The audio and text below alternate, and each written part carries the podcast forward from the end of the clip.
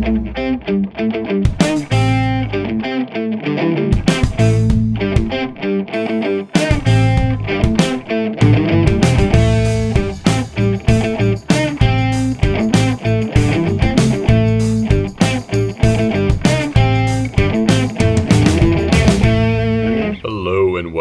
To the latest episode of Slick Talk. I'm your host Joe and on today's show we have a little bit of a Q&A. We pulled interesting questions that we've got in.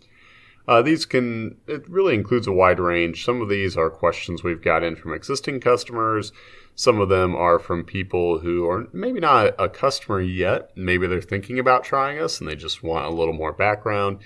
And you also have a group of questions that come from people who are maybe just hearing about oil analysis and want to get a recommendation. Maybe they want to know what oil we've commonly seen in a given engine, or maybe they just want to know what we would recommend um, in a given situation. So, this is Ask an Analyst, the first volume. Over time, what we're going to do is gather up questions that we've got in uh, maybe uh, in direct response to the show, and also just questions that are interesting that um, we analysts have got sent our way. So, if you would like to have a question featured on the show, you can feel free to contact us via email just by using the bstone at blackstone labs.com email address. You can also give us a call or just drop a question on our Instagram or Facebook page. But now, without further ado, we are going to get into some of these questions here. The first one is going to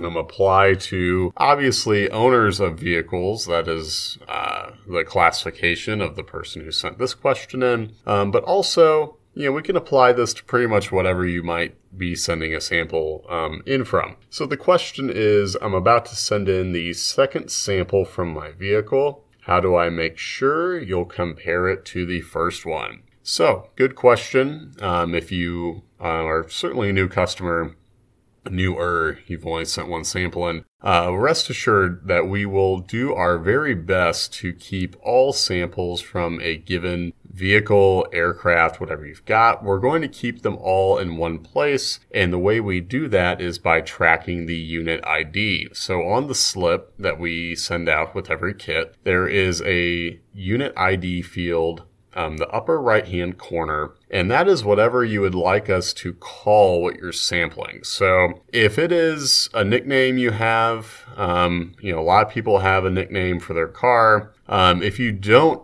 have anything crazy, uh, particular or interesting, and you would just like us to refer to the uh, the year and the model, um, then that's perfectly fine to do. You know, it would be a 2016 Explorer, for example. Or if you have a nickname, uh, probably the most common one I see is the Beast. And I don't know, I don't know, um, I don't want to crush anyone's dreams, but that's actually a pretty common name.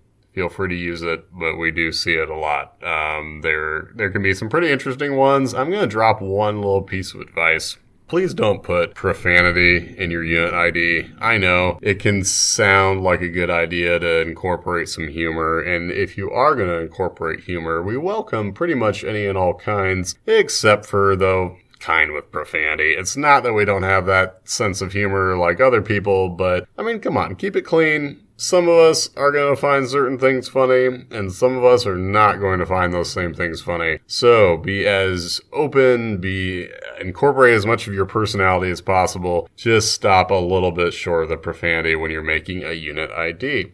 But if we have a unit ID set up, um, then we're going to first, you know, you send in a second sample, third, so on. We're going to look in our file um, or our database. We're going to go to your unit page. We're going to see if this is an existing unit. So we're going to match those up. If you forget to put your unit ID or you can't remember what it is, first of all, you can always contact us and ask. Or if you're in a rush and you just need to send in the sample, you can also just give us all the remaining details, like vehicle, make, model, for example even if you left the unit ID field blank, um, but we can still see on the slip, oh, you know, this is a 2016 Explorer, and he sent in a sample from a 2016 Explorer last year. You know, if everything like the odometer mileage and, and all that makes sense, then we can at least you know, get to the point where we're confident it's the same vehicle. You never have to ask for us to put all of the results from a from a given car, uh, for example, in the same file. Like we want to do that, and it's not something that you know you need to request because uh, the strength of what we do, a big strength of what we do, is is establishing trends. So we want to get all that data in one place. We're going to do our best to do so um, because it helps us out. And so it's not like a an added service or anything like that um, to have us group data together. So unit ID. Make sure you fill it out. And if you do that, then we'll have the easiest way possible to compare samples. So that's the answer to the first question. That's what we're using uh, to make sure we keep all this stuff grouped together. Uh, so next question. Uh, why are the numbers in the unit location column the same as the results in the first sample. Is this a typo or something is something wrong? So this is really, really common. Um, we might have this already addressed on our frequently asked questions page, um, but I'll still go over it here. So unit location averages, the unit location column is what we put on the page. So that way uh, you're able to develop your own set of averages in addition to what we have in our universal average file. So if it's the first sample from a vehicle, airplane, etc., then the results are going to be the same because that average, the unit location average, is a one of one. We don't have a second sample yet to make any sort of averages. So you can expect, and it's not an error, it's not a problem, you're going to have a duplicate of the results in your first sample in that unit location column. And then as you sample the vehicle or whatever it is again and again, you're going to get that unit location column to shift to reflect averages for your specific engine or transmission, etc. So yes, unit location column, if it's the first sample, that is supposed to be a replica of the results in your first test and then we'll get those values to shift over time. Now, these are only going to be based on the particular engine you're sampling. So, like, say if you have three different cars, um, unless they all have the same engine, we're not going to average all of your vehicles. We're going to average all of your samples from a specific engine type that you sampled.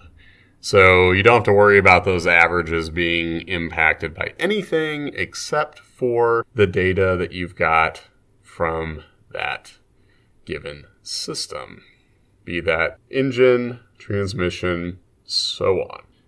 So, next question we have I was curious if makeup oil will affect your tests. I always run Lucas Petroleum additive with my oil changes and occasionally run either Seafoam or Restore products. Will any of this affect testing? So this one's going to take a little bit of time. Feel free to sit back, grab a beverage. There's a lot to go over here. So makeup oil is something we always want to know about because um, it's going to impact results by diluting down uh, the wear metals and the spectral exam. Um, so if you think about it this way, if you have a engine with a four quart capacity, say, and you added one quart of makeup, then you can expect the results, you know, metals to be 25% lower than they otherwise would be. Uh, so there's that to think about. We, we want to know about makeup for that reason, um, but also because um, we're going to watch that as you sample a vehicle over time or whatever it is. We're going to watch it because an increase in makeup um, say if you're sampling a 5,000 mile run, 5,000 mile run, the same interval over and over, and we see that makeup, oh, well, it's going, you know, it went from two quarts to five and then to seven. That can be something that even if the customer might lose track of and not notice, we can see it and we can see, oh, this could be a problem here. Um, there's something causing the engine to use more oil.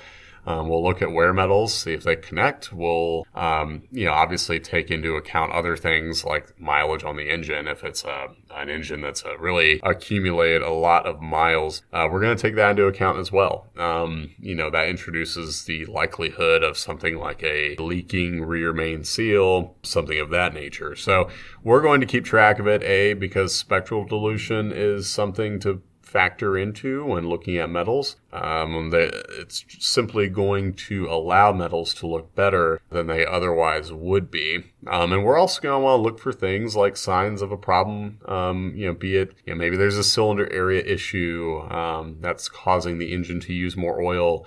Um, other things. So makeup is something that will come into play in oil analysis. And the rest of this question is mainly about additives. So, Lucas additive, this one's rather quick. Um, it will impact results. Um, or it can, depending on how much you use, uh, by harmlessly raising the viscosity above the, uh, uh, let's call should be range.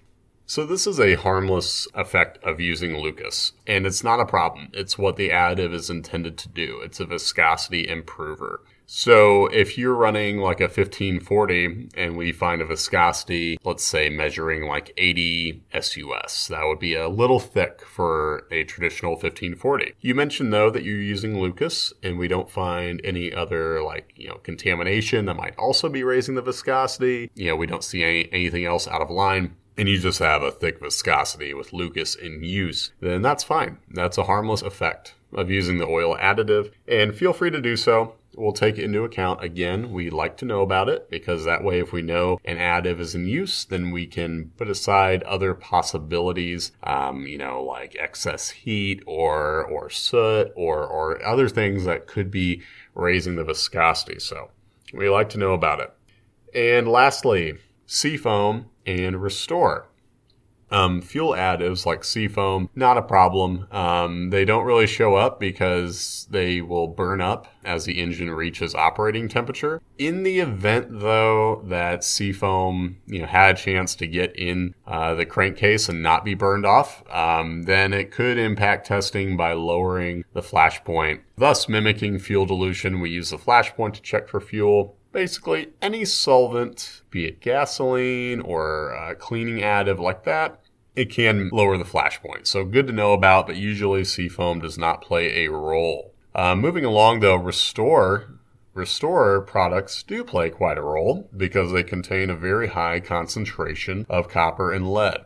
Now, here's where it gets a little tricky. Basically, if you're wanting to monitor brass and bronze wear, you know, from parts like bearings, if you want to monitor that really closely um, using oil analysis, then don't use Restore, pretty simply. It's going to inflate copper and lead, harmlessly so, but basically in testing, we can't separate, okay, this is how much copper and lead came from his engine and this is how much came from restore. Because not everyone's using the same concentration of restore. Not everyone you know there's not a good a reasonable baseline for us to say, aha, you would naturally have this amount of metal coming from the additive and this amount coming from um, the engine itself. It's it's hard to suss that out. And if if you want a really genuine overview of how the engine is wearing in those areas, then I would just recommend not using the additive.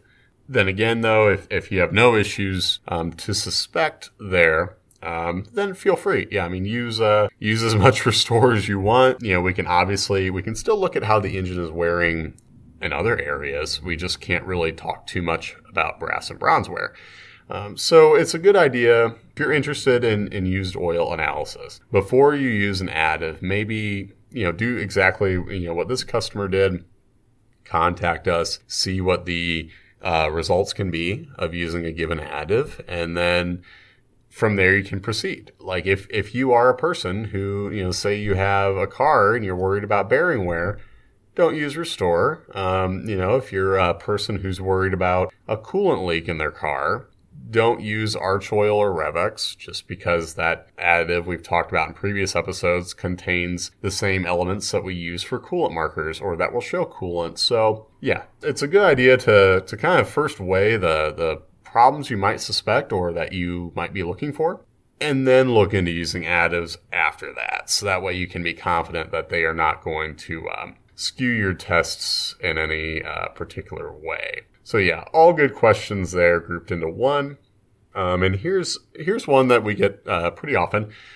I'm thinking of doing an engine flush on my 02 Ford 7.3 Power Stroke diesel. Do you have any thoughts? Uh, well, our main thought, I guess, from an analyst perspective, uh, would be that an engine flush is, is just another additive that we like to know about um, in the sense that it can impact testing by lowering the flash point. Um, it can also sometimes shake loose. You know, obviously the point of a flush is to clean out the engine, um, and they will do that. Uh, flush can shake loose some sludge buildup um, around the crankcase. So, say if you have a sample you just used a flush, the flash point is low. We might also see something like um, a lot of insolubles. Those are solids in the oil. And sometimes a high insolubles reading can mean the oil filter struggled to keep up um, or that the oil oxidized rapidly. But if we know that you used a flush, then that can offer a really good harmless explanation for why we might have found a lot of solids. So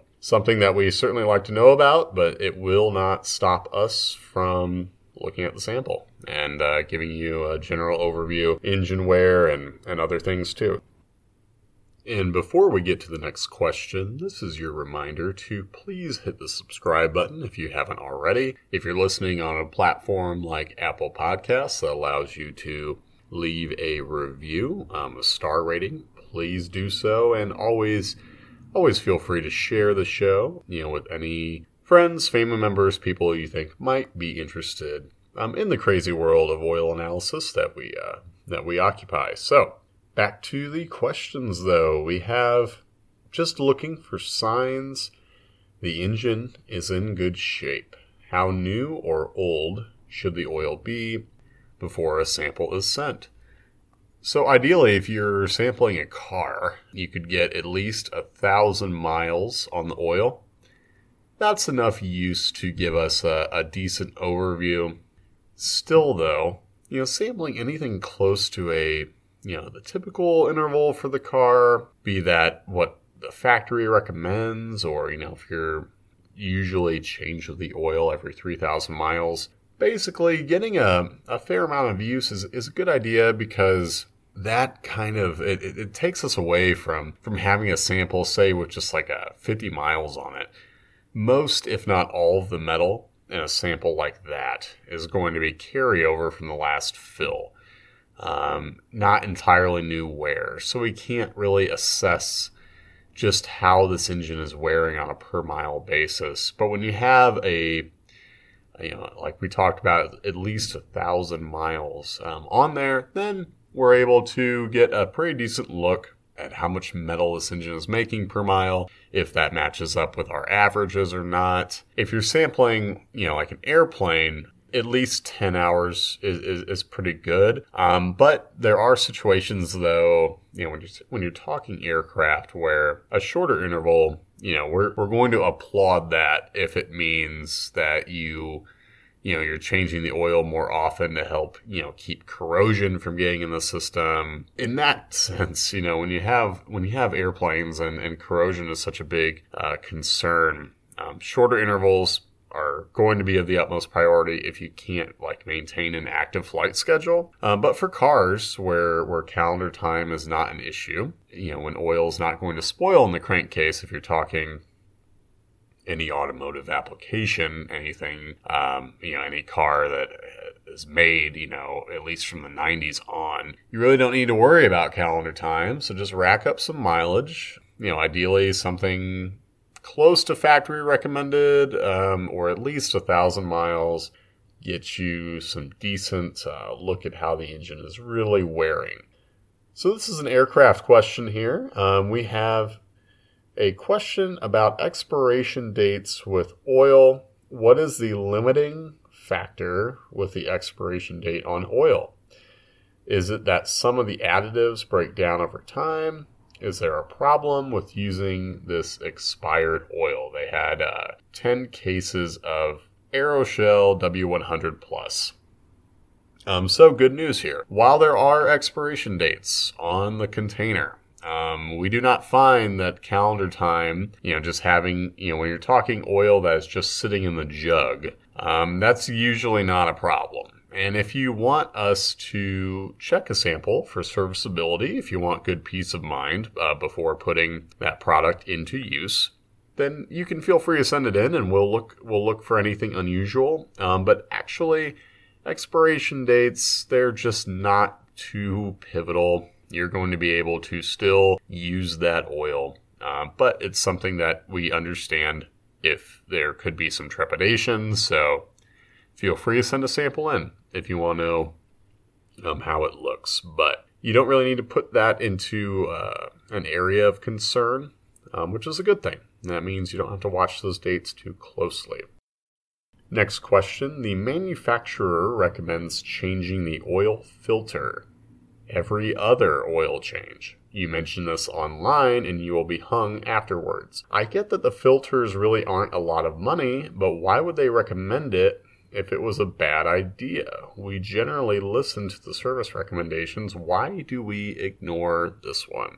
And yeah, um, so to break this down, I think most people change the oil filter along with the oil because it's just easier a lot of time logistically to keep track of uh, your your maintenance plan. It's easier to just do both the oil and the filter. Um, but also, I just think it's it's a peace of mind thing. Um, people want to uh, be as cautious as they can, um, so they'll override what the manufacturer might recommend there and uh, just want to change the oil filter. Again, it's something that you can always confirm in testing. If you're not entirely comfortable um, with keeping an oil filter in use for two intervals, then you can always send in a sample. And using our insolubles test, we can let you know how an oil filter is or isn't holding up. So you can confirm that in testing. But yeah, I just, to answer the question, I just think, uh, A, it's,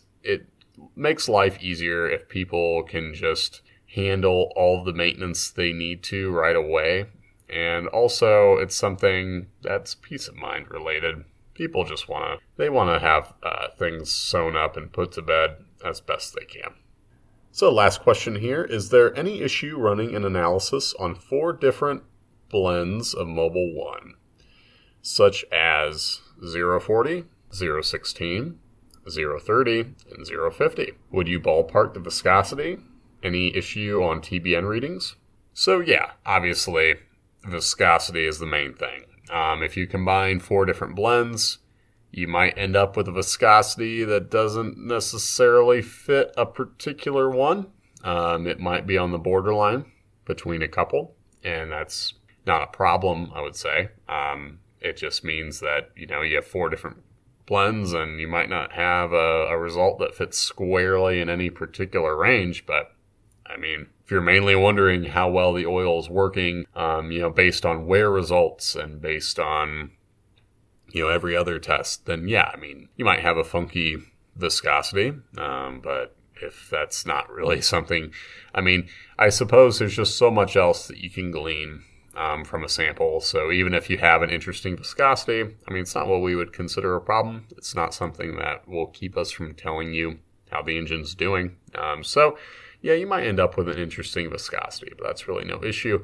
Um, as for the TBN, you know, the TBN is going to be based on um, how much detergent dispersant additive you have in there from the start. So if you just happen to mix together um, four different blends and, and they have a lot of those additives, uh, such as like calcium, magnesium, boron, those are detergent dispersant additives. Um, if you have four blends and, and they all have, you know, that uh, that hefty additive package that will boost TBN, then who knows? I mean, you might you might end up with a TBN that's still pretty strong by the time you're you've finished your oil run. But yeah, it's really just about what additives are in those oils. Um, for example, if you had a, a really low TBN, um, but all four blends you added just didn't happen to have, you know, none of them happen to have much detergent dispersant, and you had a low TBN, that wouldn't go to show that you put together a terrible blend of oils. It just it's all about what's in those to begin with, and, and combining these together. If it's all oil that uh, that the engine's able to run, um, then you can feel okay about it. Uh, the TBN is really going to be based on things like how much detergent dispersant is present, um, how much you know, how long the oil was run. If it was run a long time and you have a, a low TBN,